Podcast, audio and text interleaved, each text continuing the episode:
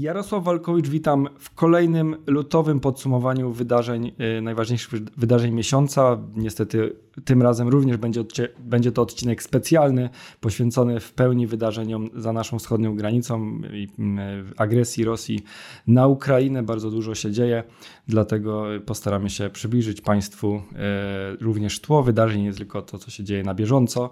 A z nami dzisiaj będą mówić ambasador Jerzy Marek Nowakowski. No, dzień dobry. Poseł Paweł Zalewski, Marek Budzisz oraz Bartłomiej Radziejewski. Witam panów. Dzień dobry. Ja tradycyjnie zachęcam do zajrzenia na naszą stronę, te, stronę internetową, gdzie również pojawia się bardzo dużo artykułów poświęconych bieżącym wydarzeniom, a także na, nasze, na inne nasze nagrania na YouTubie, tam również podcasty, rozmowy, również live'y, wszystko poświęcone Ukrainie. Nie przedłużając, szanowni panowie, geneza wojny, przybliżmy ją sobie, cofnijmy się nieco w czasie i, i chciałem zapytać panów, co tak naprawdę, jaki jest cel Putina w prowadzeniu tej wojny i dlaczego ona wybuchła? Marek Budzisz. No jak każde wydarzenie historyczne, z takim mamy do czynienia, ono jest wielowymiarowe i geneza tego wydarzenia jest wywołana wieloma czynnikami. Co do pewnego planu politycznego Władimira Putina, to To już było wiele razy o tym mówione, ale on wynika wprost i został wprost wyłożony zarówno w jego ostatnich przemówieniach, jak i w tych propozycjach traktatowych złożonych Unii NATO Europejskiej, ale też i w ostatnich wypowiedziach, na przykład Sergieja Ławrowa, który wczoraj zażądał, aby Stany Zjednoczone wycofały broń nuklearną z Europy. To jest plan zbudowania nowego systemu bezpieczeństwa w Europie, opartego już nie na gwarancjach Stanów Zjednoczonych, ale na gwarancjach przede wszystkim rosyjskich. Mówię o planie, o myśleniu, o myśleniu Moskwy. Ukraina w tym, w takim ujęciu jest tylko pewnym celem pośrednim, pozwalającym na osiągnięcie generalnych rozstrzygnięć. Te rozstrzygnięcia miałyby, gdyby oczywiście Rosji udało się przeprowadzić w pełnym wymiarze swoje zamierzenia, miały polegać na zbudowaniu w Europie Środkowej innej strefy bezpieczeństwa, innej w porównaniu z państwami zachodnimi, na wypchnięciu Stanów Zjednoczonych wojskowo z Europy i w gruncie rzeczy na likwidacji Sojuszu Północnoatlantyckiego. To jest plan Moskwy sygnalizowany w wielu wystąpieniach w ostatnich tygodniach. Natomiast jeśli chodzi o powody wybuchu wojny, to mnie się wydaje, że główną przyczyną wybuchu wojny w tym kształcie jest strategiczny błąd kierownictwa rosyjskiego. Strategiczny błąd co do oceny potencjału i siły i woli oporu strony ukraińskiej i strategiczny błąd co do, co do słabości i siły podziałów świata zachodniego. Bo w oparciu o te dwie przesłanki w Moskwie, w moim odczuciu, uznano, że po pierwsze wojna będzie wojną krótką i uda się zrealizować główne cele polityczne w ciągu dwóch, może trzech dni, jak mówił Aleksandr Łukaszenka w przypływie szczerości, a reakcja Zachodu uważano, że będzie słabsza i w gruncie rzeczy mniej dolegliwa niż i mniej zdecydowana i podjęcie decyzji zajmie więcej czasu. Te dwa strategiczne i fundamentalne błędy w ocenie sytuacji powodują, że dzisiaj niezależnie od tego, jak wojna się skończy, bo to możemy o tym, o tym rozmawiać, ale przy różnicy potencjału sił jest to, rezultat jest dość oczywisty, no to powoduje, że mamy do czynienia z pewną nową sytuacją geostrategiczną z punktu widzenia Rosji i z punktu widzenia Zachodu zmieniającą i to w sposób poważny układ, układ sił. Dziękuję bardzo i to samo pytanie do Pawła Zalewskiego. Jak zwykle w Rosji bywało, Rosja stosuje agresję i taką bardzo ofensywną politykę zagraniczną, argumentując to obroną swoich interesów, czyli za każdym razem, gdy Rosja gdzieś zajmowała jakieś tereny w historii, argumentowała to obroną i koniecznością zwiększenia swojego bezpieczeństwa. I w jakiejś mierze tak jest dzisiaj.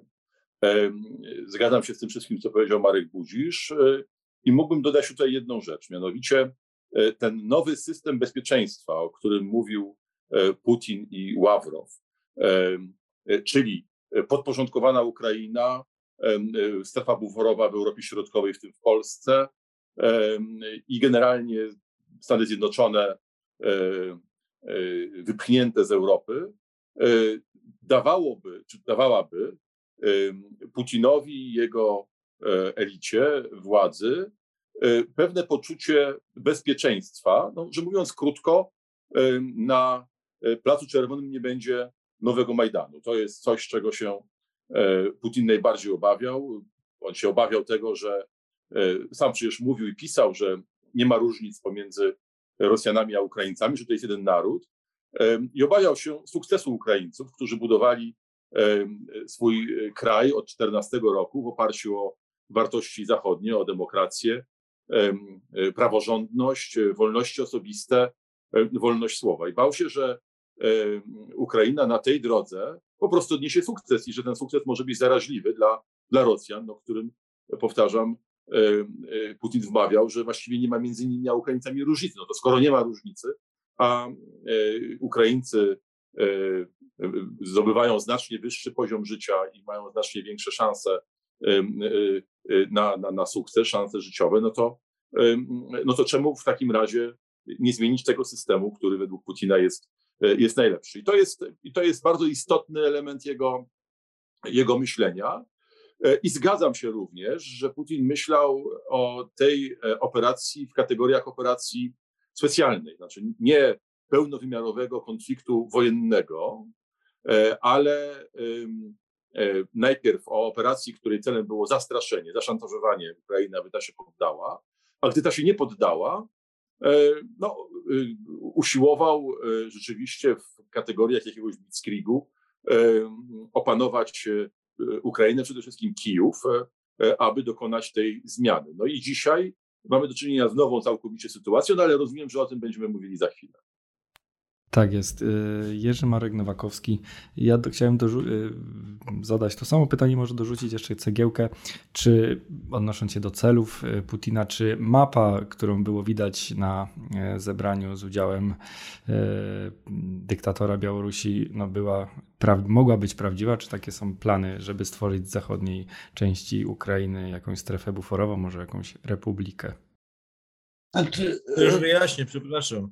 Ta mapa to, to jest podział Ukrainy na, na, na rejony odpowiedzialności wojskowe sił ukraińskich. To nie, to, to nie traktujmy tego jako mapę planów.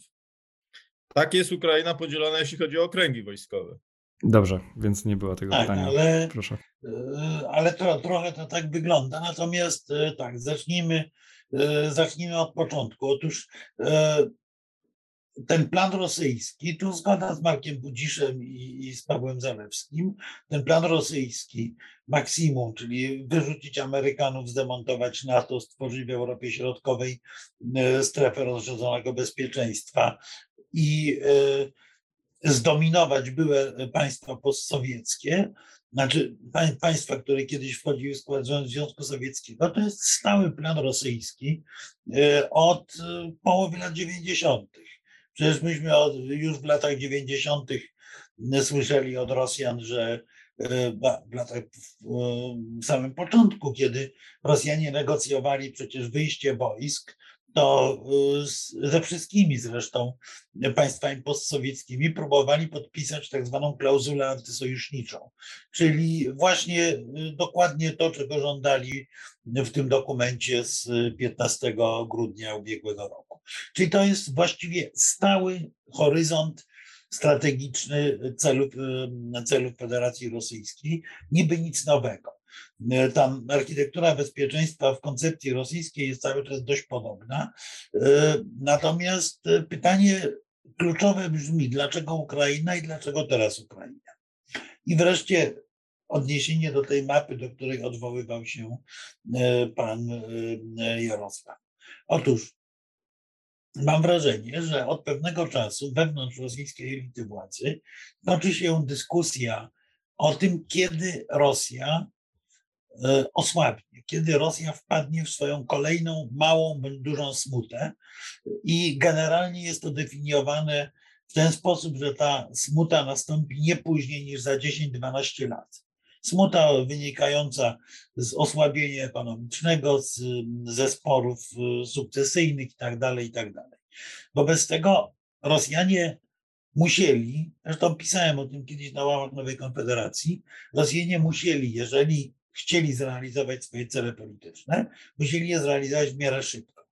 Czyli ja bym powiedział, że czynnikiem wpływającym na to, pełna zgoda z tym opisem błędnego rozpoznania, który przedstawił Marek Budzisz, ale to, że Rosjanie zdecydowali się na, na ten atak teraz, w jakiejś mierze jest wynikiem biologii, wynikiem tego, że Putin i jego otoczenie dobiegają, przekraczają siedemdziesiąty rok życia, że jest to dla nich ostatni moment do zrealizowania pewnego marzenia o budowie czy odbudowie Wielkiej Rosji. Tej Wielkiej Rosji, która była kiedyś opisana przez Aleksandra Sołżenicyna w takim eseju Kaka by stoić Rosją.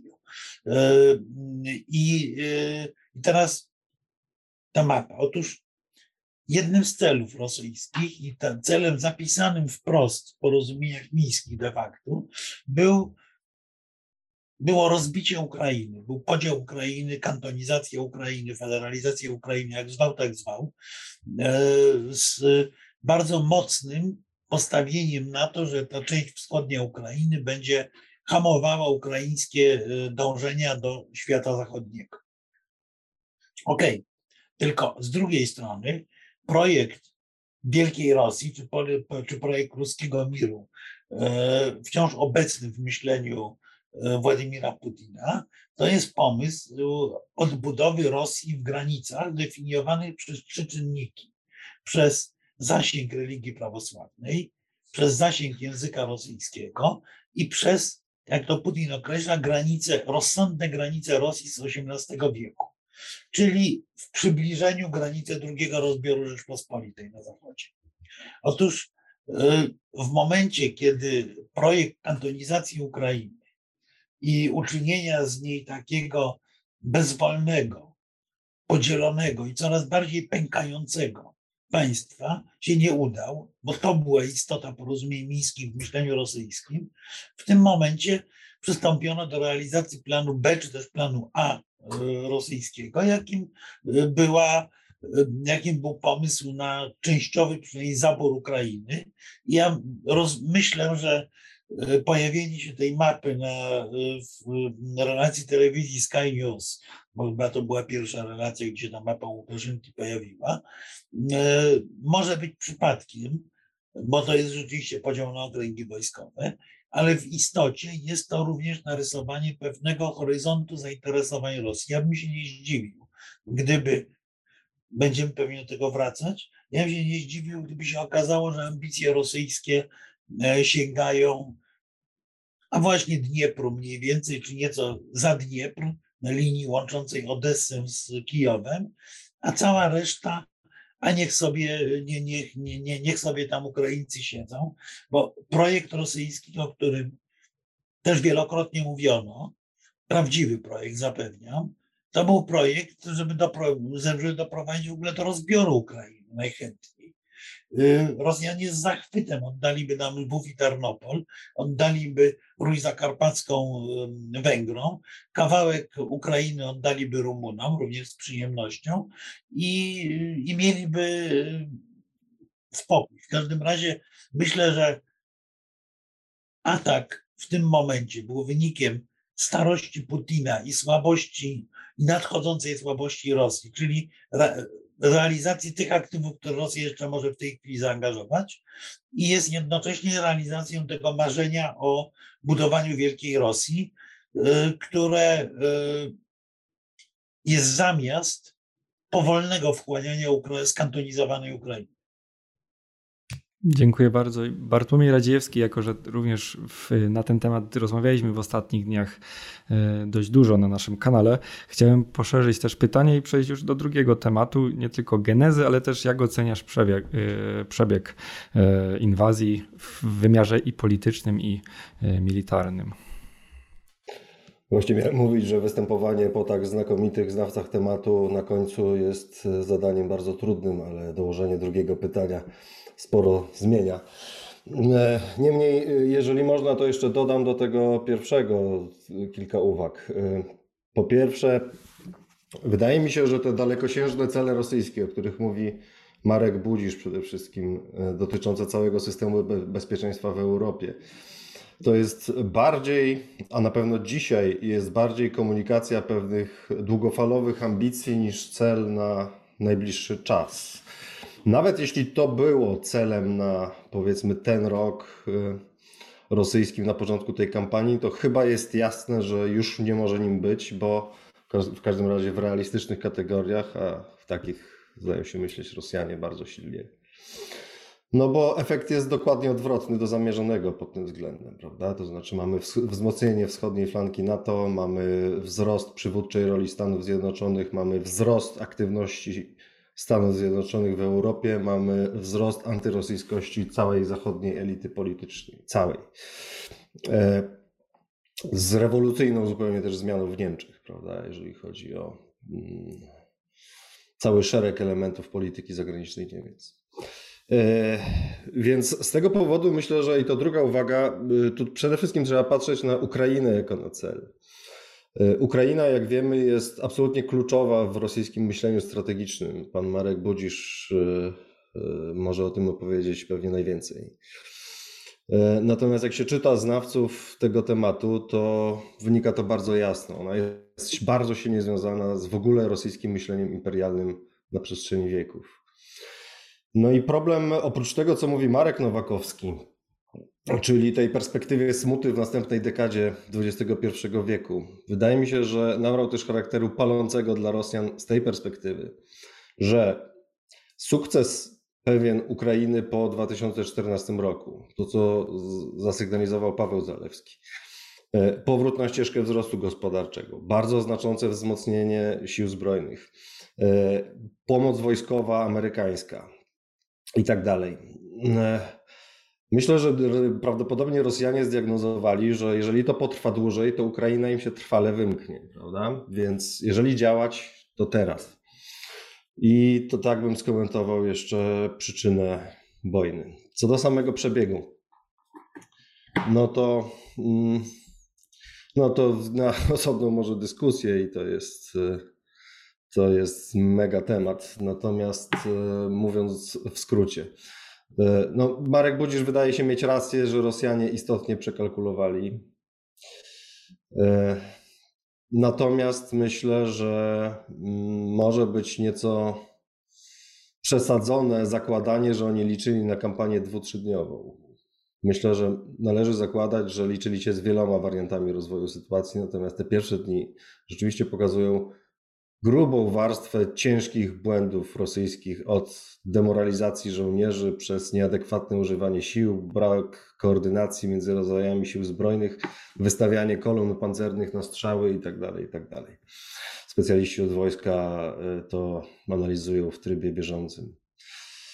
Natomiast od kilku dni obserwujemy coś w rodzaju reorganizacji rosyjskich sił i nowej fazy operacji. Wydaje mi się, że o tym już można powiedzieć.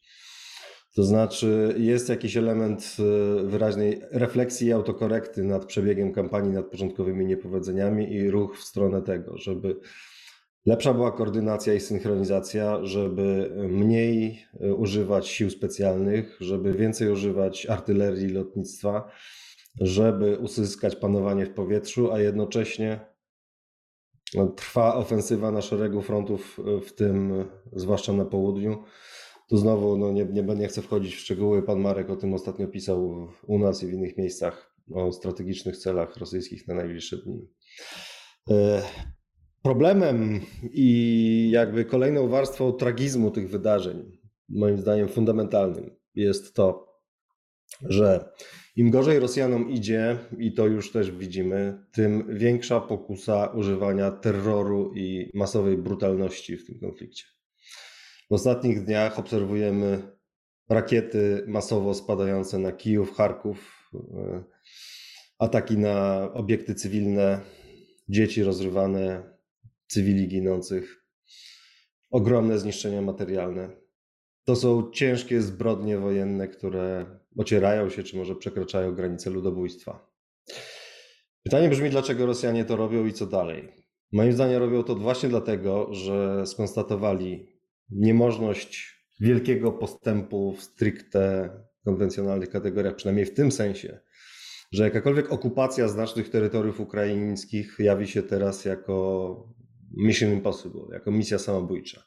Znaczy zaciekłość oporu ukraińskiego jest tak wielka, że jakakolwiek znacząca okupacja wydaje się być ekstremalnie trudna, znacznie trudniejsza być może niż Rosjanie liczyli.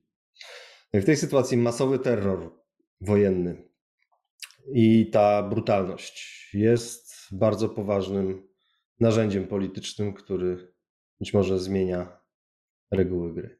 Na tym może teraz skończę. Dziękuję. Marek Budzisz, jak pan ocenia przebieg dotychczasowy działań rosyjskich, militarnych, również skutek tego polityczny?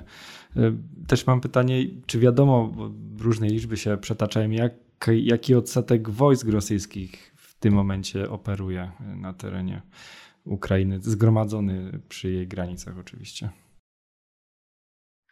Zacznę może od końca, bo to jest najłatwiejsze odpowiedzieć na pana pytanie. Mianowicie Amerykanie wczoraj poinformowali, że według ich ocen, to są informacje z Pentagonu, więc zakładam, że, że wiedzą, co mówią, Rosjanie zaangażowali w, w operację na terenie Ukrainy około osiemdziesiąt procent zgromadzonych wokół Ukrainy sił, sił zbrojnych.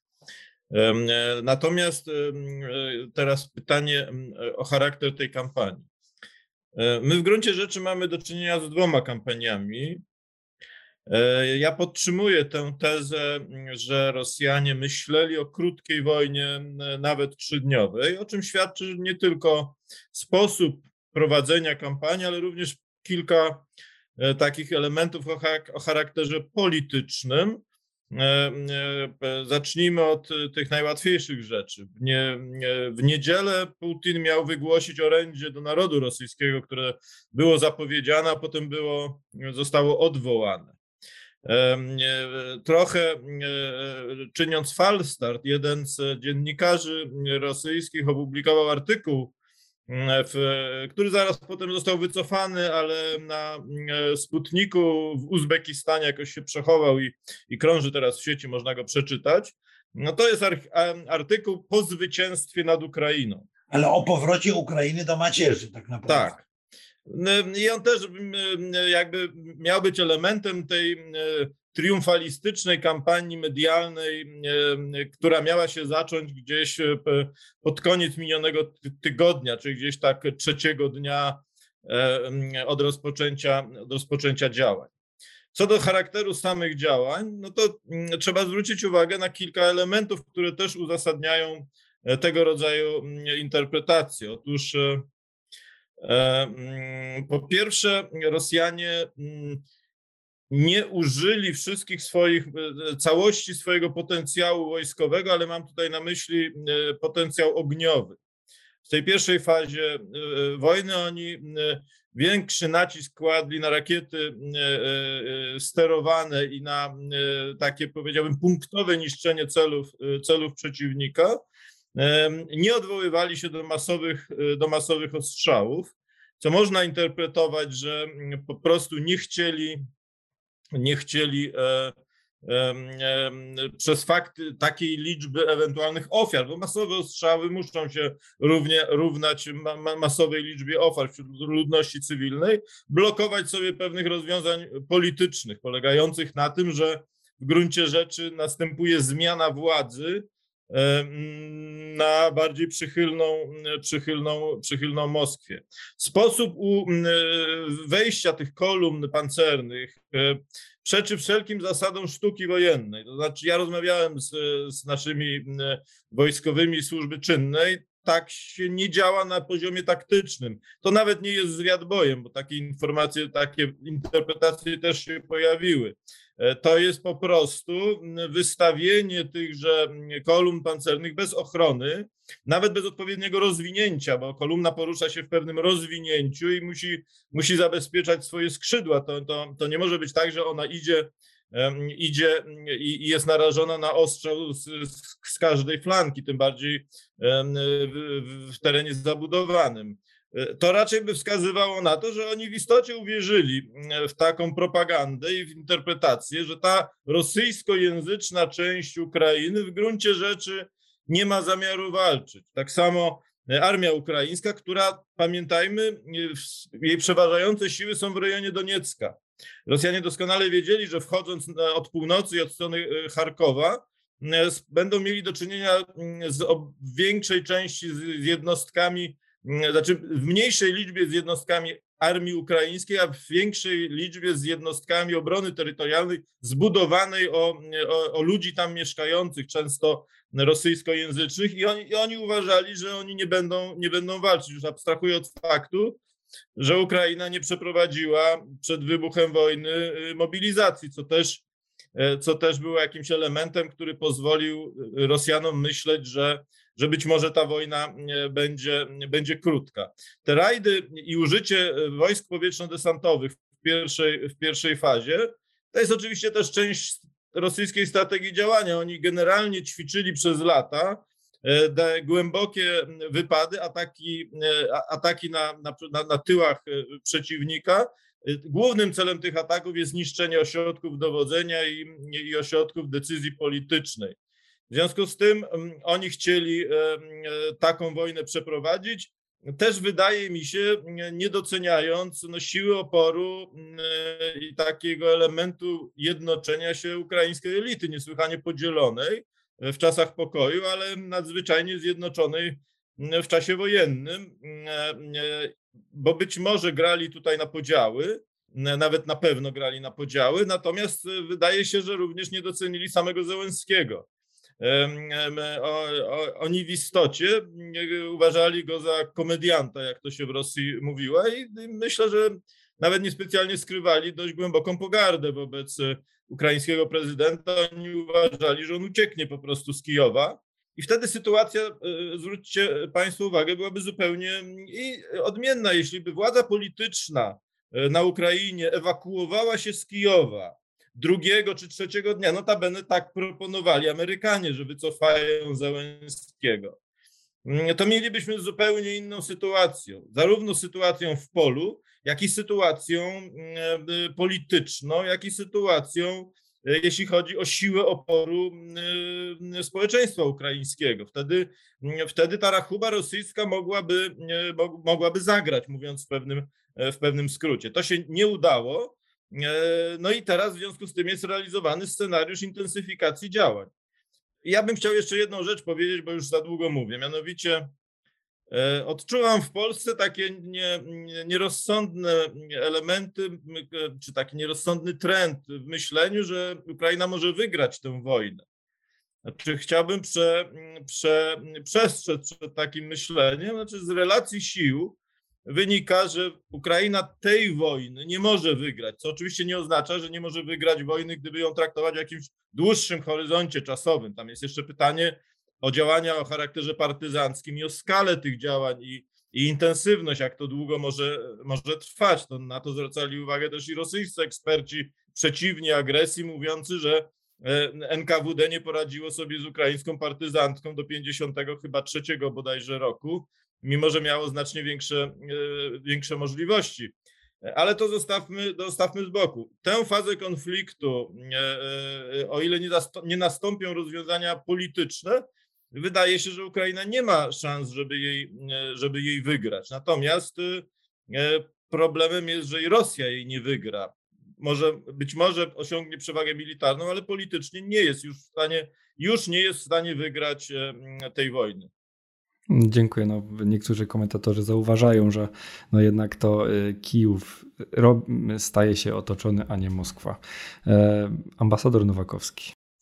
Dziękuję bardzo. Ja się w zasadzie w stu procentach zgadzam z tym, co mówi Marek Budzisz, łącznie z tą przykrą konstatacją, że Ukraina raczej tej wojny wygrać nie może. Znaczy, wojna ma to do siebie, że się zdarzają na niej cuda, no ale, ale, ale to w tych kategoriach można by rozpatrywać jakiś sukces ukraiński. Na razie nie widać. Nie widać takich perspektyw, bo, bo rzeczywiście Rosjanie powoli z kłopotami posuwają się do przodu i pełna zgoda z tym, że jak się zdaje, strona rosyjska, projektując pierwszą fazę wojny, bo oni absolutnie zakładali, że w trzy dni wygrają. To, to, to, to widać było właśnie z tych, z tych różnych decyzji politycznych, z, ze sposobu prowadzenia tej wojny w pierwszej fazie, że Rosjanie chyba uwierzyli w swoją propagandę, że będą ich witali życzliwie, a w, co najgor- w najgorszym razie obojętni Ukraińcy, że władza polityczna na Ukrainie się rozsypie. Jeszcze dodam do tego jedną rzecz, że Rosjanie zdecydowanie nie doszacowali poziomu determinacji Zachodu, bo o ile o Załęskim mówili w Moskwie, że to komediant, o tyle o Bidenie mówili dementywny staruszek, w przekonaniu, że ani przywództwo Stanów Zjednoczonych, ani tym bardziej Europa nie będą w stanie sensownie odpowiedzieć na rosyjskie działania wojenne. Nie sądzę, żeby spodziewali się tej skali sankcji, która nastąpiła, a przede wszystkim, żeby, nie, żeby spodziewali się tego poziomu solidarności Zachodu i wreszcie jednak pewnej zdolności Stanów Zjednoczonych do podjęcia przywództwa. I muszę powiedzieć, że ten błąd rosyjski wydaje się być szczególnie dziwny, bo ja mam takie wrażenie, że Amerykanie od pewnego momentu wręcz oczekiwali tego konfliktu, oczekiwali tej wojny jako czynnika, który im z kolei pozwoli na cementowanie wspólnoty Zachodu. W każdym razie nie sądzę, żeby w Waszyngtonie do pewnego momentu znowu, bo ten, ten, ten, ten moment chyba nastąpił dwa dni temu, że w Waszyngtonie do pewnego momentu się martwiono tym, że ta wojna się toczy i że się toczy w takiej, w takiej formie, w jakiej się toczy. Ostatnia rzecz, rzeczywiście Rosjanie no, w pewnej chwili zorientowali się, że pomysł na y, operację policyjną plus, bo tak chyba projektowali tę wojnę, jest, projek- jest pomysłem kompletnie nietrafionym i zaczęli regularną, pełnowymiarową wojnę, która prowadzi do masowych ofiar cywilnych, tylko że to z kolei prowadzi do tego, o czym mówił Marek Budzisz, że nie mogą tej wojny wygrać, bo zbudowali sobie e, albo wroga, albo w każdym razie bardzo głęboką niechęć solidarnych wobec siebie e, obywateli Ukrainy, wobec czego e, mogą się natknąć i na partyzantkę, i na bierny opór. Zresztą to, no, no widać na tych niektórych doniesieniach ty, pokazujących tych ludzi, którzy wychodzą z flagami ukraińskimi naprzeciwko rosyjskich czołgów, czy wobec już nawet okupujących Ukrainę Rosjan, wychodzą z tymi flagami, z okrzykami sława Ukrainie. No to jest jasny sygnał, jak, jak, jaka jest postawa obywateli. A rzeczywiście pamiętajmy, że mówimy cały czas o tej Ukrainie wschodniej, która jest w dużym stopniu rosyjskojęzyczna i która już, ten błąd już Rosjanie raz popełnili w dwa tysiące czternastym roku. Przecież oni nie chcieli stworzyć tylko tych republik ługańskiej i donieckiej. Ich przekonaniem było, że w dwa tysiące czternastym roku no przynajmniej odetną spory kawał wschodniej Ukrainy z Charkowem na czele. Tymczasem to im się nie udało, jakby nie wyciągnęli z tego wniosków. Czyli w tej chwili niestety ta wojna wchodzi w fazę, która będzie prawdopodobnie no, ponuro krwawa, bo, bo zdobywanie miast jest krwawe i trudne bez względu na jakby na stronę, której to dotyka, tylko z jednej strony to jest ofiary cywilne, a z drugiej z kolei multiplikujące się ofiary wojskowe. No, nawet historia zdobycia Groznego pokazuje, jak, jak trudna jest ta operacja.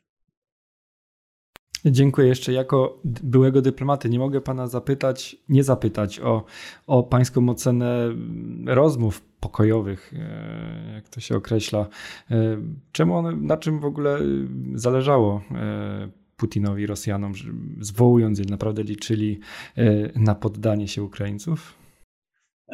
Nie sądzę. Zresztą oni od początku mówili, że nie mają wielkich nadziei związanych z tymi rozmowami. Raczej, raczej chodziło o przekazanie pewnego sygnału, że Rosja jest otwarta na rozmowy, na rozmowy pokojowe, że tu nie chodzi o podbijanie Ukrainy, zabijanie obywateli, tylko że chodzi o rozwiąza- jakieś rozwiązanie polityczne. Z kolei, znaczy Rosjan interesowała tak naprawdę bezwarunkowa kapitulacja Ukrainy, a Ukraińców interesowało krótkotrwałe zawieszenie broni w tych rozmowach, więc cele polityczne były rozbieżne. Nie można natomiast wykluczyć, że w kolejnych rundach mogą się zacząć te rozmowy być rzeczywiście rozmowami pokojowymi, o ile Rosjanie będą płacili wysoką cenę za szturmy na, szturm na miasta, a z kolei Ukraińcy będą płacili bardzo wysoką cenę w postaci zniszczeń i, i strat ludności cywilnej.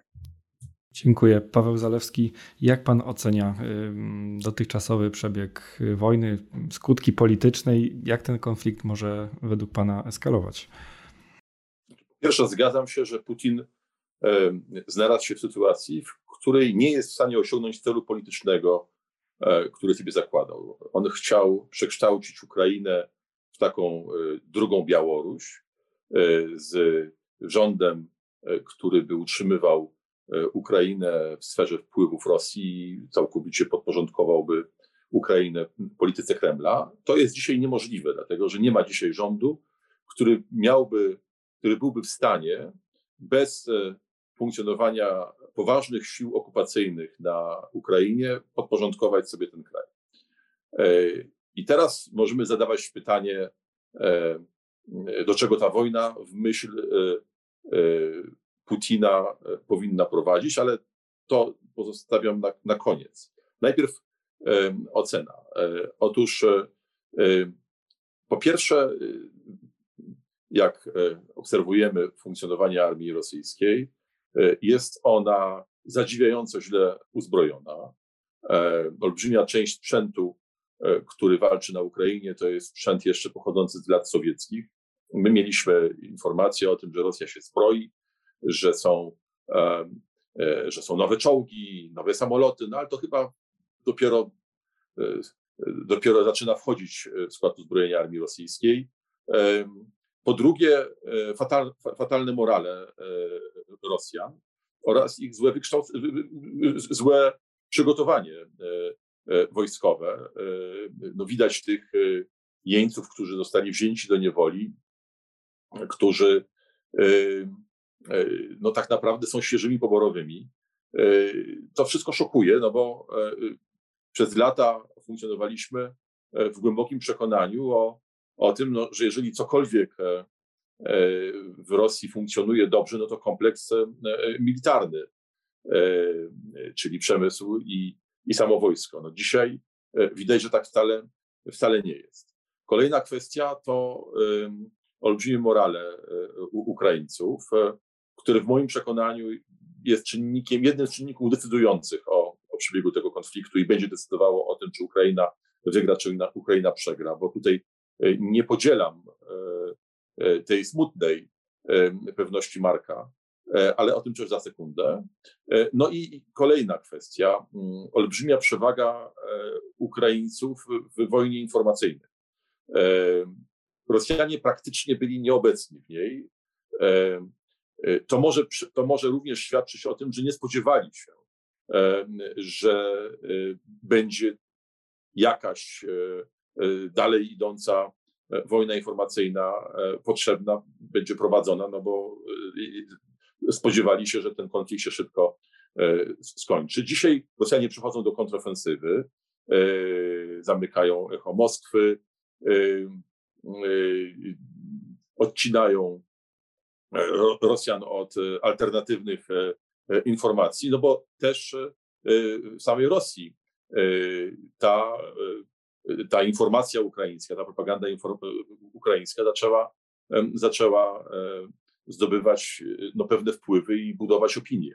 Także jest wiele czynników, o których moglibyśmy dalej mówić, ale ja teraz chcę powiedzieć o rzeczy, która w moim przekonaniu jest kluczowa. Jeżeli traktujemy ten konflikt jako wojnę Ukrainy z Rosją, to tutaj nie, nie dyskutujemy, Marek ma rację, Ukraina, biorąc pod uwagę potencjały, ma znacznie słabsze możliwości, chociaż one w polu wyglądają inaczej niż w takim zbilansowaniu ludności jednego kraju i drugiego, uzbrojenia wojska, liczebności wojska. To w walce w miastach, gdzie jednak broniący się, jeżeli są uzbrojeni, mają przewagę nad atakującymi, ta przewaga inaczej wygląda. Ale ja stawiam tezę, że to nie jest konflikt między Ukrainą a Rosją. To jest konflikt między NATO a Rosją, albo między Rosją a NATO, w którym gorąca wojna toczy się na terenie Ukrainy między Ukrainą, czyli między Rosją a Ukrainą. Ale to jest wojna NATO. I zwracam uwagę na niebywałe wprost zaangażowanie nie tylko Amerykanów, ale także innych krajów Zachodu w uzbrojenie armii ukraińskiej, w, podtrzym- w podtrzymywanie e, e, Ukraińców od strony politycznej. E, I teraz możemy zadać sobie pytanie, które no, dzisiaj e, zadaję na poziomie instynktownym, bo, e, bo są pewne rzeczy, które się normalnie dziać nie powinny. Otóż jeżeli weźmiemy pod uwagę bardzo poważne zaangażowanie i takie, które ma wzrosnąć, jak się dowiadujemy, Amerykanów w Polsce, e, powiedzmy sobie pomiędzy Rzeszowem a Przemyślem, także e, w innym obszarze, w obszarze chociażby lotniczym, Amerykanie przysłali e, swoje samoloty do Powidza. E, jeżeli weźmiemy pod uwagę... Proszę? I helikoptery z Grecji. I helikoptery. I helikoptery. Jeżeli weźmiemy pod uwagę wczorajsze orędzie Bidena, no zupełnie niesłychane, z tym końcem e, go get him, tak? Idźcie po niego. No, to to dostarcza nam bardzo wielu elementów do e, analizy. I oczywiście ta analiza to jest olbrzymi wachlarz, tak? Możliwości. Od, od tego, że to jest sygnał dla oligarchów, czy też może dla struktur siłowych bardziej w Rosji, aby się pozbyły Putina, bo biorąc pod uwagę tę olbrzymią, ten olbrzymi nacisk sankcyjny wobec państwa niszczący gospodarkę, ale także wobec samych członków elity władzy, no wydaje się, biorąc pod uwagę logikę tego mechanizmu, że przecież to jest kraj rządzony zupełnie inaczej niż Związek Sowiecki. Tam nie ma politbiura, tam nie jest, nie ma takiego systemu, który by kształcił się po zamordowaniu Stalina przez Berię, prawda? Takiego systemu kolektywnego. Tam jest jedynowładztwo, no, z odpowiednim udziałem poszczególnych członków elity, ale jednak ten system budowany jest przez, osobiście przez Putina i z nim jest osobiście związany. A więc możemy sądzić, że to jest sygnał dla otoczenia Putina, aby się go pozbyło. Ale, ale możemy równie dobrze myśleć o czymś innym, bo przecież w dziejach w dziejach, powiedzmy sobie, rywalizacji pomiędzy Związkiem Sowieckim a Ameryką, konflikty, które miały miejsce, toczyły się w różny sposób. Często to były konflikty proxy, tak, czyli państw zależnych od jednego i drugiego mocarstwa, ale dochodziło też do sytuacji jak w Wietnamie, gdzie Amerykanie walczyli z Wietkongiem, no, który był który miał swoich instruktorów i oficerów rosyjskich, sowieckich, no a w samolotach byli piloci rosyjscy, sowieccy. Otóż, a może jest tak, a może jest tak, powtarzam, to mo- może jest z wielkim znakiem zapytania, że Amerykanie myślą o zmianie statusu Ukrainy. Do tej pory przyzwyczailiśmy się myśleć, że no to, co robią Rosjanie na terenie Ukrainy, to jest ich wyłączna sprawa i każde, każde wsparcie bezpośrednio na terenie Ukrainy przez państwa NATO oznaczają wojnę z Rosją. A może Amerykanie chcą dokonać zmiany tego sposobu myślenia, czy też jakby oni już tak nie myślą o Ukrainie i o, i o Rosji. A może, aby zagwarantować uzbrojenie armii ukraińskiej, wyobrażają sobie możliwość stworzenia jakiegoś rodzaju korytarza kontrolowanego przez siebie na terenie Ukrainy. Wtedy, wtedy sytuacja by uległa zmianie, drastycznej zmianie na korzyść Ukrainy. Powtarzam, to może jest pod wielkim znakiem zapytania, stawiane przeze mnie bardziej intuicyjnie, ale być może jest to jedna z interpretacji. I druga rzecz bardzo istotna. Ja mam takie wrażenie, słuchając, znaczy obserwując politykę amerykańską przede wszystkim, no bo rzeczywiście tutaj Marek powiedział, że Amerykanie przyjęli no wprost niebywałe przywództwo i doprowadzili do e, e, kopernikańskiej zmiany w Europie, głównie, głównie w Niemczech. Oczywiście sami Niemcy, e, widząc co się dzieje, e, są w stanie przecież rewidować swoją politykę, ale bez przywództwa amerykańskiego, bez zaangażowania amerykańskiego takiego na, na sto procent e, by tego nie było. Bez tych powtarzanych wciąż deklaracji Bidena, które naprawdę są ważne, że i pokazują pewne intencje, że jeżeli zostanie zaatakowany skrawek, centymetr ziemi NATO, to to jest wojna z NATO. Rosji wojna z NATO. Otóż, otóż może być tak, że Amerykanie myślą szerzej i idą dalej w swoim myśleniu. Może być tak, że patrząc na Chiny, które, którym udaje się wpłynąć na politykę dużej części państw leżących w różnych miejscach kuli ziemskiej, Afryce, także w Ameryce Łacińskiej. A przede wszystkim patrząc na sojusz rosyjsko-chiński. Otóż, że Amerykanie zrozumieli, że klucze do uzyskania przewagi w relacjach z Chinami jest doprowadzenie do jakiejś formuły porażki Rosji. Ja tutaj nie przesądzam niczego. W żaden sposób nie chcę iść za daleko. Ale to, to nie jest wykluczone, że i to mogłoby tłumaczyć tę niebywale asertywną, tak to nazwijmy. Marek posuwał się tutaj dalej w swoich analizach i swoich ocenach polityki amerykańskiej wobec, wobec, wobec Rosji na kilka miesięcy przed wybuchem realnego konfliktu.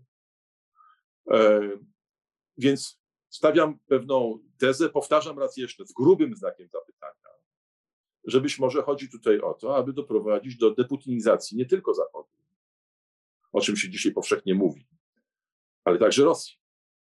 I że porażka wojskowa, ona oczywiście, no, trzeba odpowiedzieć na, pyta- na pytanie, co to, co to oznacza, bo Bo to, że już porażka polityczna ma miejsce, to, to co jej powiedzieliśmy i myślę, że, że, że, że w różny sposób sobie ją zdefiniowaliśmy, ale, ale chyba zakładamy, że to ma miejsce. Natomiast, że porażka wojskowa na zasadzie takiej, że, że Zachód, przede wszystkim Amerykanie, bardzo poważnie będą wspierali wojsko ukraińskie w walce z Rosjanami, jest możliwa, że to może doprowadzić do poważnego przegrupowania na świecie i do poważnych zmian wewnątrz samej Rosji, to byłoby kapitalne z punktu widzenia Zachodu. Bo dzisiaj gra toczy się o to, kto kogo otoczy.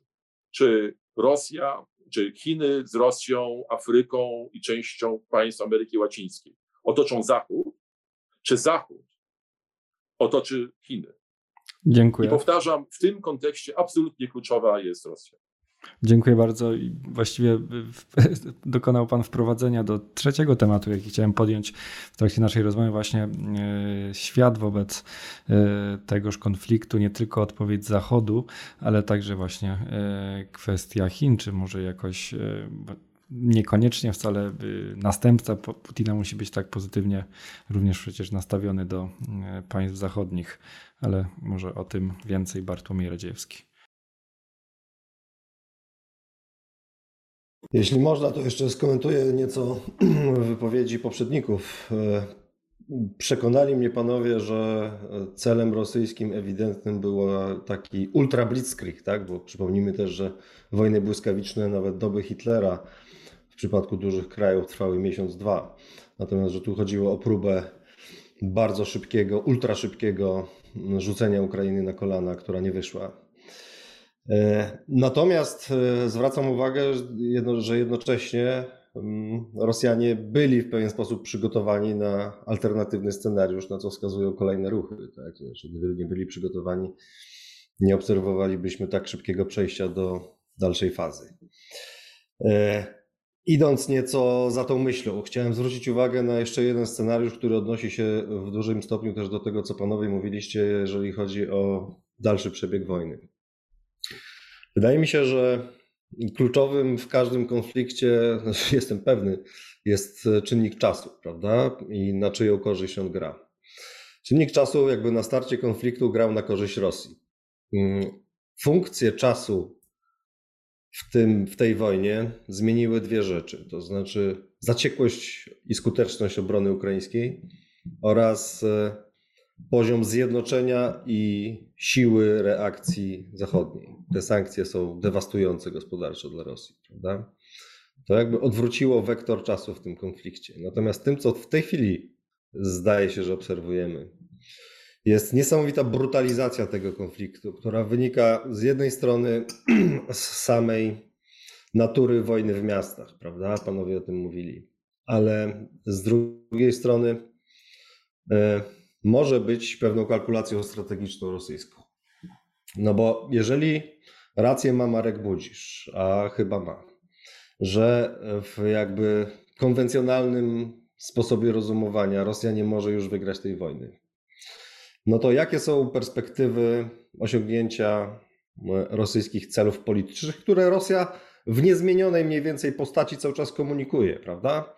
Denazyfikacja, demilitaryzacja, powtarzam rosyjską propagandę w tym momencie, bez oczywiście jej wspierania. Neutralny status Ukrainy. To jest... Zmierzam do tego, żeby powiedzieć, że dalsza brutalizacja, dalsze tempo utrzymanie i pod, lub podwyższenie tego poziomu brutalności konfliktu już powoduje i zaraz powoduje dużo większe głosy o to, że trzeba zatrzymać tę rzeź, trzeba zatrzymać tę masakrę, trzeba zatrzymać ludobójstwo. I wtedy kto może zatrzymać to ludobójstwo? Rosjanie, prawda? Więc być może to jest świadome użycie masakry jako instrumentu politycznego w strategii Kremla i być może za, w ten sposób Rosja planuje dalej zlewarować jakby swoje niepowodzenia stricte militarne w tym konflikcie. Co do pytania o reakcję świata, no to jest temat rzeka.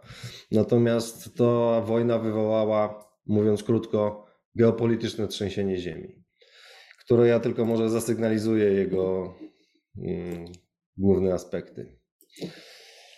Jedna to jest nowa rola Rosji po tym wszystkim. Ewidentnie nie będzie powrotu do tego, co było, prawda? Bo o tym panowie mówili, można o tym dużo jeszcze mówić, teraz tylko sygnalizuję, muskam te wątki.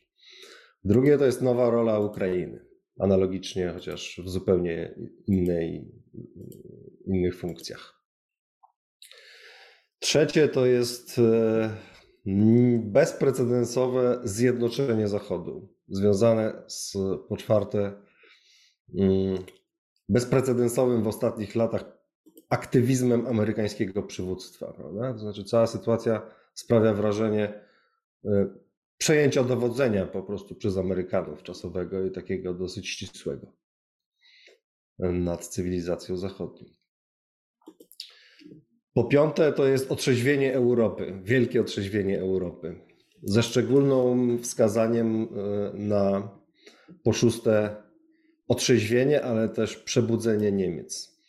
Dziennikarz renomowanego niemieckiej gazety Handelsblatt ujął to lapidarnie w ciągu, i bardzo trafnie wydaje mi się, w ciągu czterdziestu ośmiu godzin zmiany w niemieckiej polityce zagranicznej były głębsze niż przez poprzednie trzydzieści trzy lata.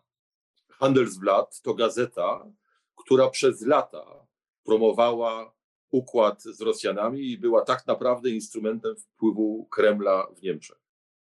No okej, okay, ale to możemy powiedzieć o całych Niemczech. No, no właśnie, nie, ale... To możemy powiedzieć o całych Niemczech w Europie. Jeżeli dziennikarz Handelsblatt coś takiego pisze albo mówi, to to jest naprawdę przewrót kopernikański. No właśnie. I co więcej, wydaje się mieć rację, prawda? To znaczy zarówno stosun- nie tylko stosunek do Rosji, ale też stosunek do spraw bezpieczeństwa wewnętrznych i roli bezpieczeństwa Niemiec w systemie międzynarodowym jest rewolucyjny. To oznacza także te sto miliardów euro, prawda, na niemiecką armię. Oznacza remilitaryzację Niemiec, która jest kopernikańskim przewrotem w systemie międzynarodowym w Europie i która jest wydarzeniem, z którym przyjdzie nam się zmierzyć o wysoce ambiwalentnym, moim zdaniem, znaczeniu. Ale tylko sygnalizuję i na tym już poprzestanę. Fundamentalna zupełnie zmiana, jeżeli chodzi o Niemcy, która zostanie z nami na dłużej i myślę, że w pewnych aspektach może nawet zostać na dłużej niż ten zwrot antyrosyjski, który może się okazać tylko częściowo trwały, jeżeli chodzi o Niemcy. Dalej, Chiny. Zupełnie kluczowa sprawa. Ta sytuacja jest no... spełnieniem chyba niewypowiedzianych marzeń chińskich, tak? To znaczy w każdym wariancie rozwoju Chińczycy zyskują tutaj. Po pierwsze, na poziomie odciągnięcia uwagi Stanów Zjednoczonych od pivotu na Indo-Pacyfik. Po drugie, w wymiarze ściślejszego uzależnienia Rosji od siebie, być może wasalizacji jej w nieodległej perspektywie. Chiny dając, z jednej strony nie chcą brać na siebie oczywiście kosztów tego, co Rosja robi, ale z drugiej dają jej do pewnego stopnia lewar, umożliwiając jej częściową reorientację na Azję. Nawiasem mówiąc, Indie również bardzo powściągliwie zareagowały i również wydają się być kierunkiem alternatywnego, alternatywnej aktywności i szukania korzyści przez Rosję. Dalej, wracając na Zachód, mamy pierwiostki jakby aktywizacji i ściślejszej integracji z Zachodem krajów skandynawskich. Finlandia, Szwecja, Norwegia. Dwa pierwsze mówią o członkostwie w NATO, trzeci mówi o szeregu zmian w swojej polityce zagranicznej w kierunku większej obronności przeciwko Rosji. Dalej... Wasalizacja Białorusi to jest rzecz, która postępuje od jakiegoś czasu w sposób skokowy. Przy tym kryzysie, przy tej wojnie dalej postępuje w sposób skokowy. Jest to fundamentalne dla Polski, aczkolwiek zupełnie inaczej patrzą na to nasi partnerzy zachodni. Wreszcie, i chyba dochodzę do dziesiątego punktu, to jest... To jest Polska i wschodnia flanka w ogóle, prawda? To znaczy ta sytuacja powoduje radykalny wzrost znaczenia Polski i całej wschodniej flanki NATO. No i może na tym poprzestanę, bo już mówię długo, a czasu coraz mniej. Dziękuję bardzo, kompleksowe z ujęcia tego problemu. Proszę Marka Nowakowskiego również o dorzucenie swoich pięciu groszy, oczywiście również komentarz. Okej, okay. Więc ja oczywiście, oczywiście trudno się nie zgadzać z tym opisem. Ja bym tutaj dołożył kilka, kilka szczegółów. Po pierwsze, ja pamiętam z ubiegłego roku, jak przebiegała ta dość kompromitująca ewakuacja Amerykanów z Afganistanu, to Timofiej Bardaczow, taki czołowy publicysta czy, czy analityk okołokremlowski, napisał tekst, w którym stwierdził, że Amerykanie, wycofując się z Afganistanu, dali sygnał tego, że w ogóle porzucają Eurazję i że ostatnią kotwicą, która trzyma Stany Zjednoczone w Eurazji kontynentalnej, jest właśnie Ukraina. No więc być może rosyjska decyzja dotycząca Ukrainy również brała pod uwagę tego typu myślenie. Ale, no ale to jest, to jest rzecz szczegółowa. Natomiast jeśli idzie o ten rynek międzynarodowy, sankcje wprowadzone przeciwko Rosji, i piszę o tym dzisiaj akurat w Nowej Konfederacji, są rzeczywiście bezprecedensowe i to są sankcje, które w istocie oznaczają wypowiedzenie wojny gospodarczej. To nie są sankcje, to jest, to jest nowa zimna wojna w wykonaniu świata zachodniego. I teraz oczywistym skutkiem tej nowej zimnej wojny jest zepchnięcie Rosji do roli bardzo młodszego brata Chin, no bo Chiny są w tym momencie dla Rosjan właściwie jedynym oparciem, zarówno jako y, obszar potencjalnego eksportu surowców. Y, drugiego dnia wojny rosyjsko-ukraińskiej y, w Chinach pojawiły się analizy y, dotyczące tego, w jaki sposób można do Chin transportować ropę z zachodniej Syberii z półwyspy, i gaz z półwyspu Jamal. Że to jest problem i należałoby ten problem rozwiązać. Więc Chińczycy to widzieli w ten sposób, ale wasalizacja Rosji wobec Chin to jest tylko jeden z elementów. Ja się zastanawiam, nie, nie stawiam tej tezy, ale stawiam znak zapytania, na ile ta konsolidacja Zachodu w procesie sankcyjnym jest dla Waszyngtonu ćwiczeniem wobec potencjalnej konsolidacji Zachodu czy konsolidowania państw Zachodu w relacjach z Chinami. Na ile sankcje wobec Rosji są treningiem przed wojną gospodarczą z Chinami.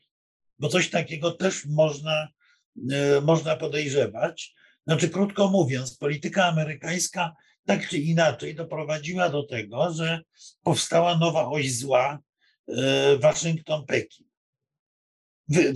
Moskwa-Pekin, wygodna z punktu widzenia Waszyngtonu i z punktu widzenia amerykańskich priorytetów politycznych.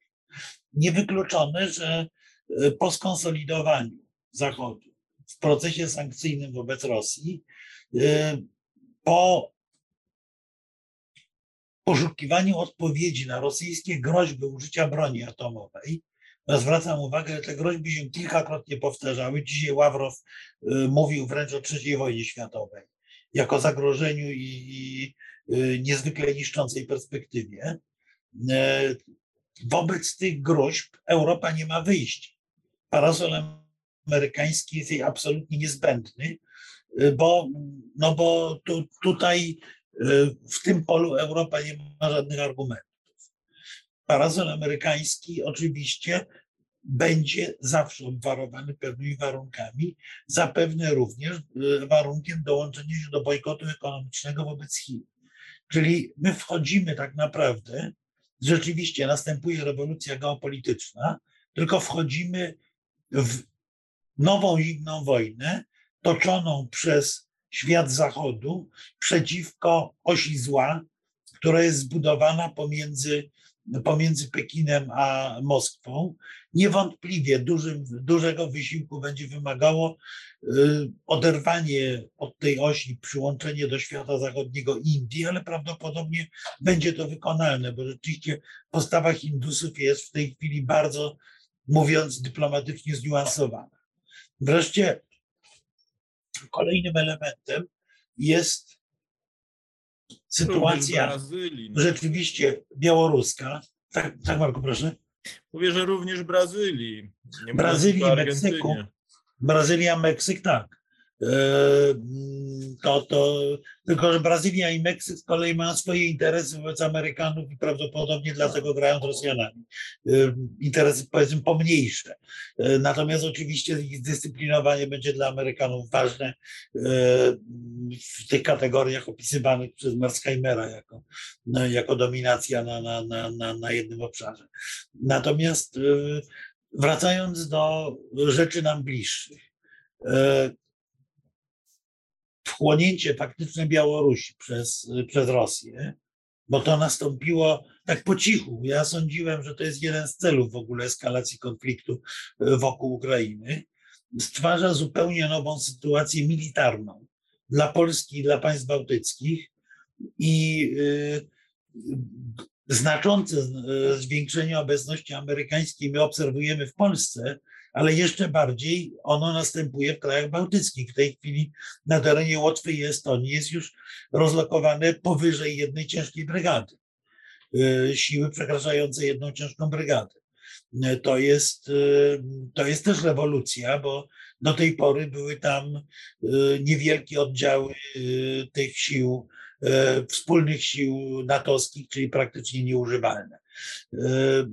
To, to z kolei powoduje, że można zakładać, że jeżeli ten proces usztywniania się nowej żelaznej kurtyny będzie następował, to obecność militarna, szczególnie Stanów Zjednoczonych na terenie państw bałtyckich, będzie jeszcze rosła, a to z kolei oznacza dla Rosji realne wyzwanie natury militarnej. Zaangażowawszy się na południu, na Ukrainie, Rosjanie będą musieli znaleźć jakąś odpowiedź na silną obecność natowską w krajach bałtyckich, a przypominam, że Putin długo i kwieciście opowiadał o zagrożeniach wynikających z obecności NATO na Ukrainie, a z granic Łotwy i Estonii do Moskwy jest bliżej niż, niż z dowolnego punktu granicy ukraińskiej.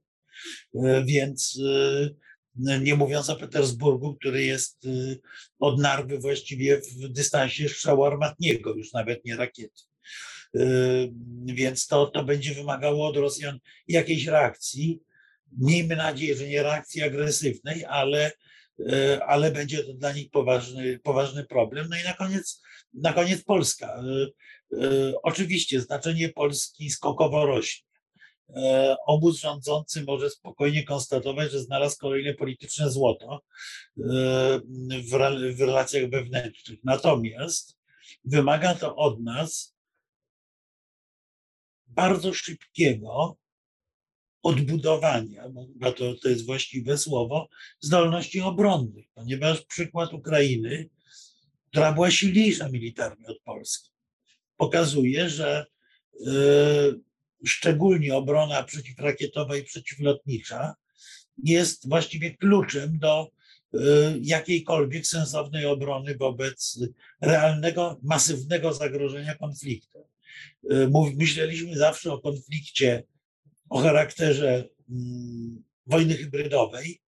Tymczasem Ukraina udowodniła rzecz jedną, że normalna, pełnowymiarowa wojna jest także możliwa i to możliwa w Europie. Wobec tego musimy mieć na to sensowną odpowiedź. Jedną z odpowiedzi jest ten projekt Armii Nowego Wzoru, w którym uczestniczy między innymi Marek Budzisz, ale musimy być realnie przygotowani, a to generuje pewne koszty. No i na koniec rzecz, o której my trochę nie mówimy, ale e, Władimir Putin zrobił nam, jako Polsce, ogromny prezent, bo już do tej pory przyjechało do nas około pół miliona ludzi z Ukrainy. Jak na razie zwracam uwagę, że większość tych, e, większość tych osób, które przyjechały, to są dzieci i młodzież.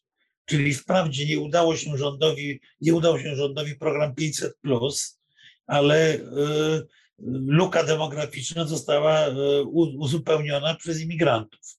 Tylko tych imigrantów czy, czy uchodźców trzeba w sposób sensowny w Polsce zagospodarować. To będzie również, i to będzie również duże wyzwanie, także finansowe, bo Ja, ja obserwuję i w Polsce, i nie tylko w Polsce, to już ostatnie zdanie, y, takie myślenie, że no, to wszystko to jest na miesiąc, na sześć tygodni.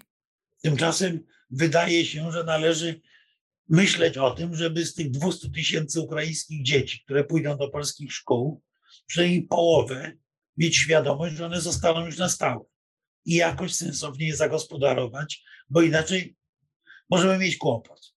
Tak, jest to bardzo istotny temat i z pewnością jeszcze do niego wrócimy w Nowej Konfederacji. Natomiast wracając do tematu, jak pan Marek Budzisz postrzega reakcję świata zachodniego i świata ogólnie na tę wojnę? Czy jest ona odpowiednia, może za, spóźniona, niewystarczająca? Wydaje mi się, że kluczowym czynnikiem w ogóle, i zarówno jeśli oceniać sytuację na polu walki, jak i sytuację polityczną, ale też i sytuację, jeśli chodzi o reakcję Zachodu, jest czas. Bo ten czas pracuje w różny sposób na, na rzecz różnych interesów.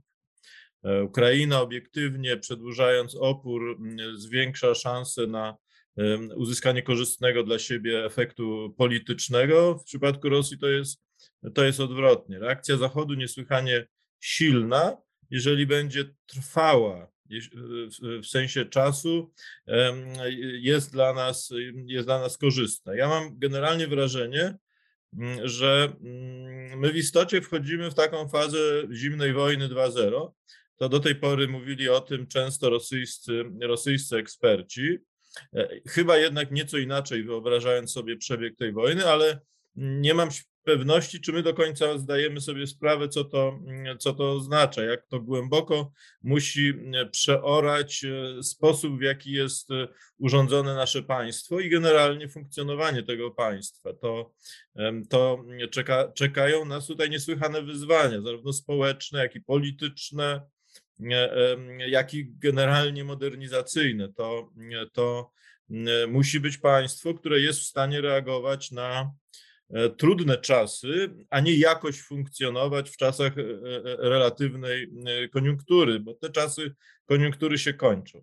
Ale wracając do, do tych wątków, o których, o których była mowa, bo też bym chciał kilka słów na ten temat powiedzieć.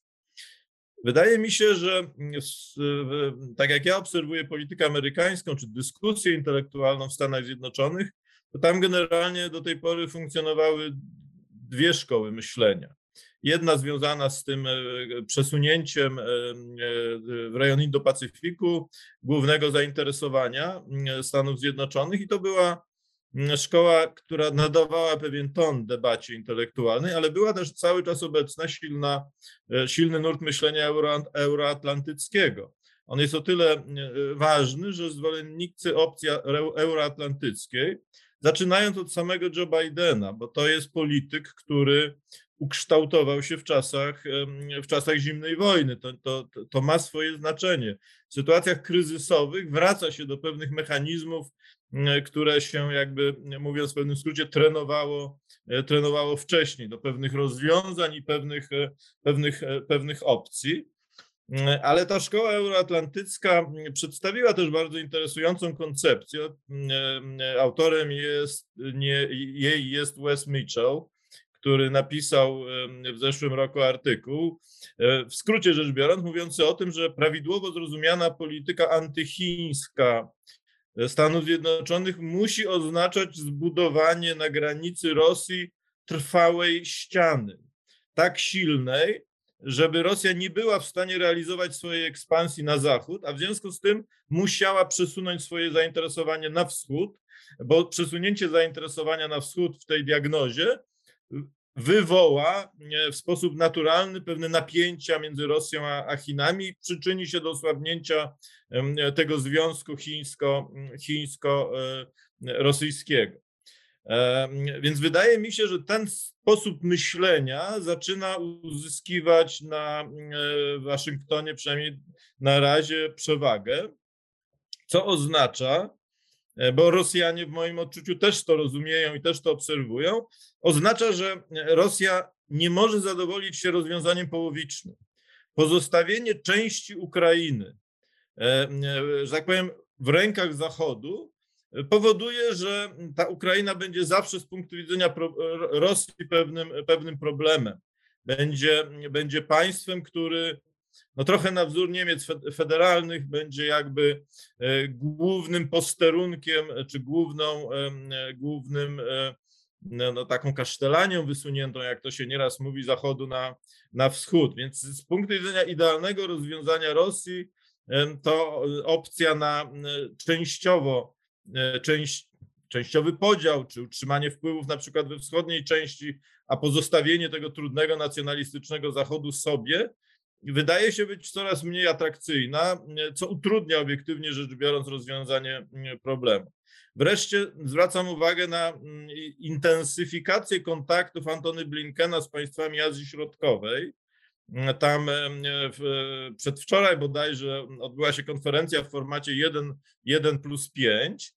A co ciekawe, to, na to też warto zwrócić uwagę, to jakoś w toku tych wydarzeń umknęło uwadze opinii publicznej. Rosja najprawdopodobniej planowała operację pod, pod fałszywą flagą, zanim zapadła decyzja o agresji pełnoskalowej, tylko że odmówił uczestnictwa w tym przedsięwzięciu prezydent Kazachstanu Tokajew, to, co, co, co jakby zablokowało cały ten cały ten, ten mechanizm. Więc tutaj wracamy też w tym sensie do pewnych kolejn zimnej wojny, że Amerykanie aktywizują się na, w Azji Środkowej, w regionie, który jakby był porzucony z punktu widzenia interesów amerykańskich w sposób dość, dość wyraźny. I trzeci wreszcie element, jeżeli, jeżeli w ogóle snujemy tego rodzaju scenariusze, to ja bym zwrócił uwagę na, jeden, na jedną kwestię, a mianowicie w rosyjskim myśleniu, też i ten przywoływany przez Jerzego Nowakowskiego Timofiej Bardaczow o tym dość otwarcie pisał, w myśleniu pewnych kręgów w Rosji, to nie Ukraina jest kluczem do utrzymania potęgi rosyjskiej, tylko kluczem do utrzymania potęgi rosyjskiej jest Syberia. A w związku z tym, w związku z tym polityka osłabienia Rosji, to w sposób trwały, gdyby Ameryka ją realizowała, powinna w gruncie, zmierz- w gruncie rzeczy prowadzić nie do nie, nie, odwróconego wariantu Kissingera, no ale do skierowania, do skierowania zainteresowania Chin na północ, a nie, a nie w stronę Tajwanu, bo w ten sposób jeszcze się ten sojusz osłabia. Ja nie twierdzę, że to jest scenariusz realny. On jest nierealny, bo interesy obydwu tych państw są, są, nie, no, znaczy, są, są, są inne, natomiast, natomiast tu się jeszcze może, może sporo, sporo zmienić. I jedna kwestia już bardziej szczegółowa, związana z polityką polską. Wydaje mi się, że zwłaszcza w, obecnej, w obecnym czasie polskie elity powinny postawić na porządku dnia kwestię wypowiedzenia przez NATO umowy Rosja-NATO z dziewięćdziesiątego siódmego roku. Ona w sposób oczywisty nie powinna już wiązać Paktu Północnoatlantyckiego, a są tam zapisy niekorzystne z punktu widzenia naszego bezpieczeństwa, w związku z tym te, obecnie należałoby tę sprawę zamknąć. No ale też zwiększenie obecności wojskowej amerykańskiej, czy szerzej zachodniej, bo to znowu mówili Brytyjczycy, zwiększenie obecności wojskowej na wschodniej flance już właściwie wyszło poza zapisy umowy Rosja-NATO. Bo tam jest mowa o dwóch ciężkich brygadach, w tej chwili jest dużo więcej. No tak, Dziękuję ale jest bardzo. Tam kwestia rotacyjnej lub stałej obecności. Tak, no to... Rotacyjna obecność jakby jest dopuszczalna, ale trzeba domykać pewne tematy w moim odczuciu. Tak? No, trzeba wykorzystywać koniunkturę i te tematy domykać, nie, nie, nie zostawiając ich otwartych. I oczywiście ten temat, który rozpoczął jeszcze w poprzedniej rundzie Paweł Zalewski, również proszę jeszcze wypowiedzenie się w tym temacie, skomentowanie poprzednich wypowiedzi i też chciałem zacząć przy okazji już ostatni krótki temat z racji kończącego się czasu, ale wątek ten się często przewija w wypowiedziach ekspertów występujących w telewizji i nie tylko. Czy Władimir Putin jest szalony? Czy on się odkleił od rzeczywistości? Czy jest właśnie wręcz przeciwnie, jest zimny, wyrachowany i postępuje według jakiegoś swojego planu? Rozumiesz pytanie do mnie. Tak. tak. Gdyby Władimir Putin był szaleńcem, to od dwudziestu dwóch lat nie byłby prezydentem Rosji. To jest po prostu niemożliwe. To jest ktoś, kto posługuje się logiką, ona jest inna niż nasza, to jest logika bandyty, ale to jest człowiek działający no, zgodnie z tą, z tą logiką. To, że popełnia błędy, no, pewnie ma wiele źródeł, ale jednym ze źródeł jest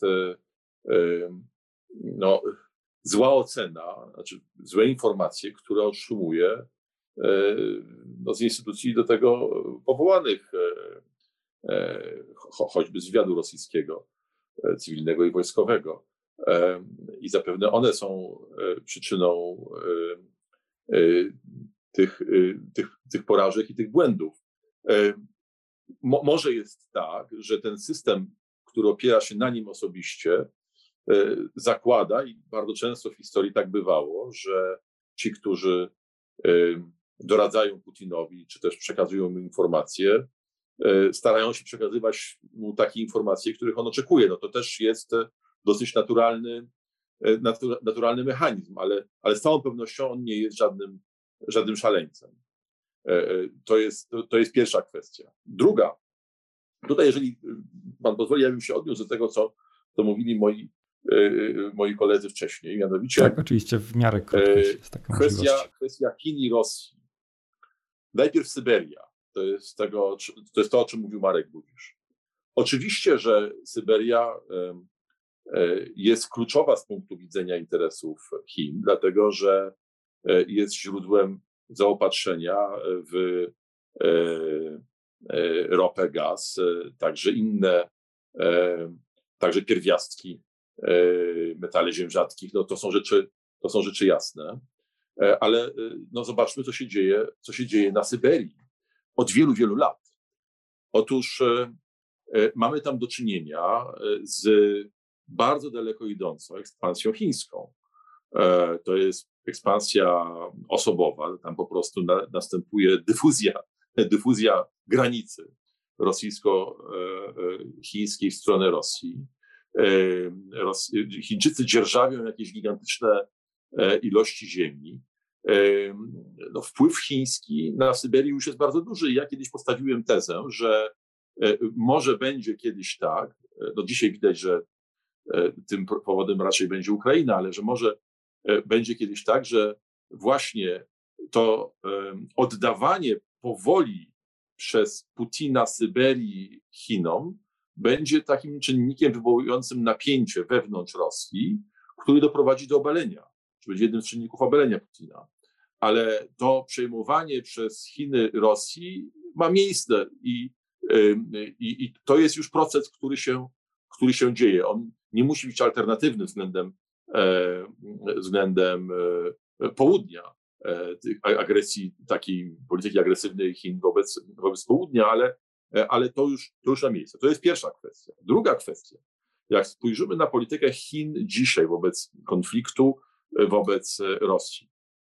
Otóż to jest polityka mitygowania e, Putina. E, Chiny zobaczyły, że Putinowi źle idzie na, na Ukrainie, że te plany, które zapewne, o których zapewne informował e, prezydenta Xi, e, nie idą tak, jak iść powinny i jednak mają jakąś, e, myślę, z, opinię, zdolność analizowania, która wskazuje na grożące bardzo silne osłabienie Rosji.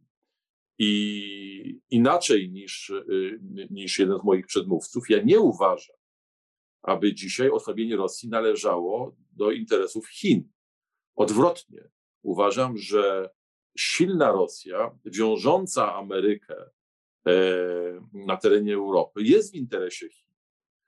Że Chinom wcale nie zależy na tym, żeby, żeby ich główny sojusznik, no tak naprawdę, który zaczyna już powoli w jakiejś mierze, no tutaj staram się bardzo złagodzić tę wypowiedź, no być numerem dwa w tym tandemie chińsko-rosyjskim, żeby tego sojusznika osłabić. Nie wydaje mi się, aby to było realne. Chiny, wszystkie analizy dostępne wskazują, będą gotowe do bardziej agresywnej polityki i realizacji swoich celów, szczególnie na Tajwanie za, za dwa lata. No to chciałyby, aby ta Rosja do tego czasu wytrwała jako ten, kto wiąże siły amerykańskie. Jeżeli dzisiaj, jeżeli dzisiaj ta siła Rosji ulegnie osłabieniu, no to też ta względna analiza, ta względny, ten względny bilans sił między tą osią mocarstwa Pekin a, Waszyngtonem i Europą zmieni się na niekorzyść Chin i to oddali możliwość realizacji planów chińskich. Także tutaj ja, ja na to patrzę w sposób bardziej, bardziej zniuansowany. Co do Polski, no to jest rzecz fundamentalna. Ja cieszę się bardzo z tego, co mówi Marek Budzisz o tym, że należy zbudować polskie państwo na poważnie. Bo rzeczywiście mam takie wrażenie, że te trzydzieści trzy lata, no to, to jest wielki sukces cywilizacyjny Polski, ale przecież państwa nie zbudowaliśmy. Państwo miało bardzo poważne braki w okresie, no właściwie jakby każdej formacji. Każda formacja w różny sposób nie wzmacniała państwa. To, co się dzieje w ciągu ostatnich lat, jest tego konsekwencją. Ostatnich lat, to znaczy po roku dwa tysiące piątym, tego co robi PiS, taka kanibalizacja, znaczy zjadanie państwa przez partię polityczną. No tego w takiej skali nigdy nie było, no ale umówmy się, że państwo zawsze było słabe. I dzisiaj wnioskiem, fundamentalnym wnioskiem, który powinniśmy wyciągnąć, to jest modernizacja państwa, o której mówi Marek, ale przede wszystkim doprowadzenie do tego, że państwo jest na poważnie, to znaczy, że procedury są poważne i traktowane nie wolontarystycznie na wzór Gierka, ale, ale na serio. Niestety ten wolontaryzm był charakterystyczny dla wszystkich ekip rządzących z różnym, w różnym stopniu, ale ostatnio no, już został doprowadzony do, do perfekcji przez PiS. I bardzo proszę powoli do brzegu zmierzać. Dobrze, wzmocnienie, wzmocnienie państwa, ale także, ale także, i to jest bardzo istotne, jeżeli Amerykanie konsolidują Zachód, to my musimy w tym procesie wziąć udział. Jarosław Kaczyński wyobrażał sobie, że może przeciwstawiać się Rosji i jakby wzmacniać niezależność Polski wobec Rosji, e, oddalając się ustrojowo e, od Zachodu. Ten konflikt e, pokazuje bankructwo jego polityki, co jest niemożliwe. Otóż Polska musi wziąć udział e, również w procesie konsolidowania Zachodu, także od strony wartości. I ja się nie dziwię panu prezydentowi Dudzie, że wyciąga z tego wnioski i na przykład blokuje Lex Czarnek, bo dzisiaj potrzeba jest wzmocnienia państwa, a nie jego, a nie jego dalszego psucia. Dziękuję bardzo. Marek Budzisz, czy... Ja jednak przepraszam bardzo, bo wybaczcie panowie, ale tak, no... Nie podzielam tych ocen, Pawle. No nie podzielam ocen co do oddalania się od Zachodu, szczególnie w świecie, w świecie wartości obecnej ekipy. Możemy krytykować, możemy zastanawiać się, na ile poczyniono pewne złe, na, na ile albo nie podjęto pewnych działań, no ale jednak proponowałbym nie wprowadzać do naszej debaty kwestii politycznych, bo tutaj różnimy się co do, chyba co do oceny. Nie przenośmy ocen z mediów na dyskusję, no bo to wymaga poważniejszej rozmowy. Może zorganizujmy ją rozmowę, a nie, nie na zakończenie debaty ustawiajmy w ten sposób. To wydaje mi się z pewnością nie koresponduje z moim myśleniem na temat państwa polskiego. Tak, Marku, to w takim razie ja też postawię kropkę. W tej sprawie się różnimy. I po prostu uszanujmy nasze opinie, a jeżeli wyciągamy wnioski z tego konfliktu dla Polski, to każdy niech to robi zgodnie ze swoim i patriotyzmem, i najlepszym zrozumieniem interesu polskiego. Ja tobie tego nie odbieram. Nie odbieram tobie jakby prawa do poglądu, rozumiemy, panie pośle, które przedstawiłeś, i, ale postawmy tutaj kropkę. Mieć, mieć moje i tutaj po prostu różnijmy się. Wracając, Marek Budzisz, czy uważa pan Putina za osobę trzeźwo myślącą? Uważam Putina za osobę w pewnym sensie odizolowaną od, od rzeczywistości, natomiast to nie jest szaleniec, to jest człowiek, który do, moim zdaniem popełnił błąd w ocenie, w ocenie sytuacji, w ocenie przeciwnika szeroko rozumianego, zarówno Zachodu, jak i, jak i Ukrainy i będzie ponosił konsekwencje tego błędu. Jak daleko idące to jeszcze się okaże, bo jesteśmy, bo jesteśmy w toku tej, w toku tej gry. Ja zwracam uwagę jednak na fakt, że jego popularność czy, czy, czy poparcie społeczeństwa rosyjskiego dla jego polityki nie maleje. Raczej skłonny byłbym uważać, że to zjawisko jednoczenia się wokół flagi, ono następuje nie tylko w państwach Zachodu, ale następuje również, również w Rosji. W związku z tym osłabienie władzy Putina może mieć miejsce w wyniku wyraźnej porażki jego polityki na Ukrainie. Jeszcze jest za wcześnie, żeby mówić, że ta, że ta porażka będzie wyraźna. Może skala ofiar po stronie rosyjskiej spowoduje pewne zmiany. Ukraińcy mówią o prawie sześciu tysiącach zabitych Rosjan. Przypomnę, że w Afganistanie Rosjanie stracili trzynaście tysięcy, nieco ponad trzynaście tysięcy ludzi, ale dzisiaj to jest jeszcze wszystko zbyt, zbyt wcześnie, w związku z tym on się porusza w pewnej racjonalności. Dzisiaj, dzisiaj jego racjonalnością to jest szybkie zakończenie wojny, już teraz nie zwracając uwagi na koszty. Czas, oni mają świadomość, mam na myśli Rosjan, że czas nie pracuje na ich, na ich korzyść, a to będzie oznaczało moim zdaniem jakby intensyfikację, intensyfikację tych działań. Problemem jest kwestia przyszłości Ukrainy. I problemem jest kwestia tego, czy, czy Rosja zadowoli się jakimś innym scenariuszem niż kontrolowanie całego państwa. Ale tę sprawę zostawiam otwartą, bo jeszcze jest za wcześnie, żeby, żeby o tym mówić. Tak jest. Bardzo krótko Bartłomiej Radziejewski. Po czasie już jesteśmy, więc ultra krótko. Co do szaleństwa Putina, to w sensie ścisłym mógłby stwierdzić jakiś może biegły psychiatra mający dostęp do włodarza Kremla. Żaden z komentatorów ochoczo forsujących tę tezę nie ma oczywiście takiej wiedzy. Natomiast ta narracja jest moim zdaniem podwójnie szkodliwa, bo po pierwsze oznacza niedocenienie przeciwnika. Przeciwnika zawsze trzeba doceniać, zwłaszcza tak groźnego, jeżeli chce się mieć z nim szansę.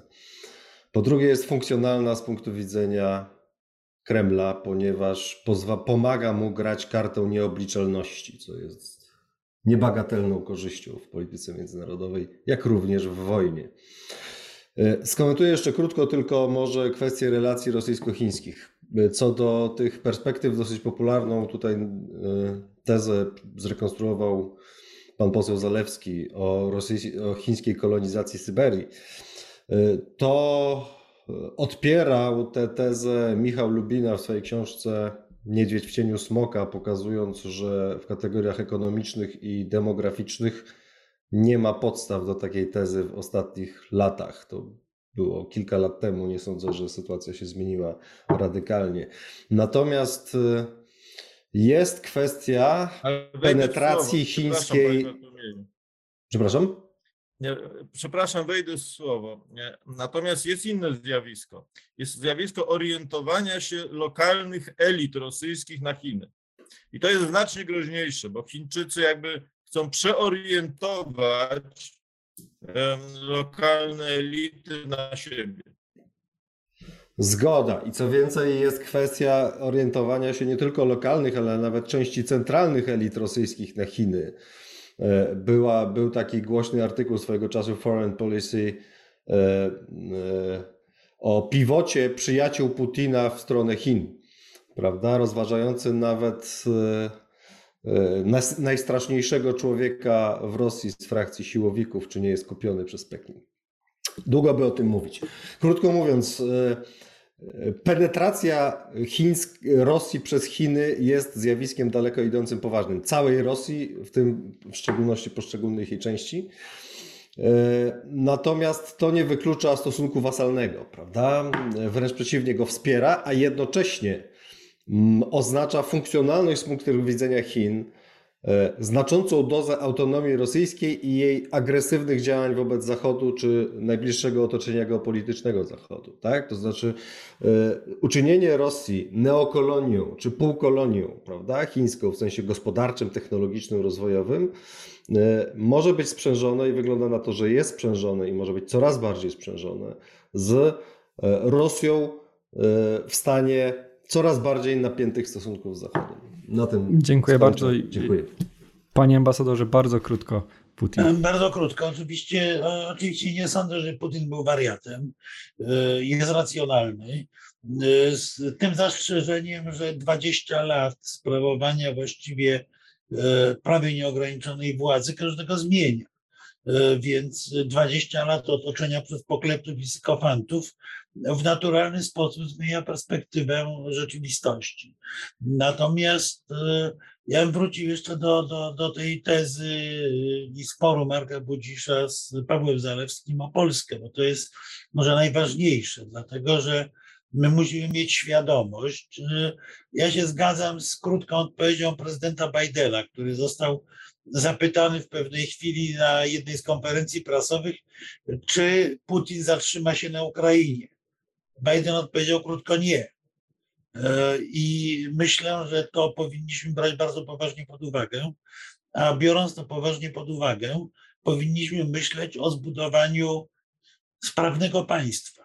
Państwo musi być sprawne w wielu swoich elementach, żeby w ogóle być w stanie odpowiedzieć na wyzwanie, jakim jest rosnący nacisk rosyjski. Ten nacisk rosyjski będzie, dlatego że w scenariuszu względnie optymistycznym tak czy inaczej będziemy w tej chwili państwem frontowym. Będziemy państwem frontowym nowej zimnej wojny, bądź jeszcze gorzej. I żeby sprostać roli państwa frontowego, to powinniśmy dokonać głębokiej przebudowy społecznej. W tym sensie, że wojna plemienna, która służyła partiom politycznym przez ostatnie lata, jest w tej chwili śmiertelnym zagrożeniem, a z drugiej strony powinniśmy zacząć myśleć właśnie w kategorii szacunku dla państwa, a nie sporu z państwem, co było do tej pory główną osią działania dużej części społeczeństwa i dużej części partii politycznych rządzącymi obecnie na czele. I dziękuję bardzo. My również się przyłączamy do nie prośby o niepolaryzację i wspólne działanie. Tymczasem musimy już kończyć, drodzy Państwo. Zapraszamy na nasze kolejne materiały. To był miesięcznik zagraniczny, specjalne wydanie Nowej Konfederacji. Dla Państwa mówili Jerzy Marek Nowakowski, Marek Budzisz, Bartłomiej Radziejewski i Paweł Zalewski. Ja się nazywam Jarosław Walkowicz i zapraszam również na inne nasze filmy do księgarni, na naszą stronę internetową, gdzie więcej dowiecie się w tym i innych tematach. Dobranoc.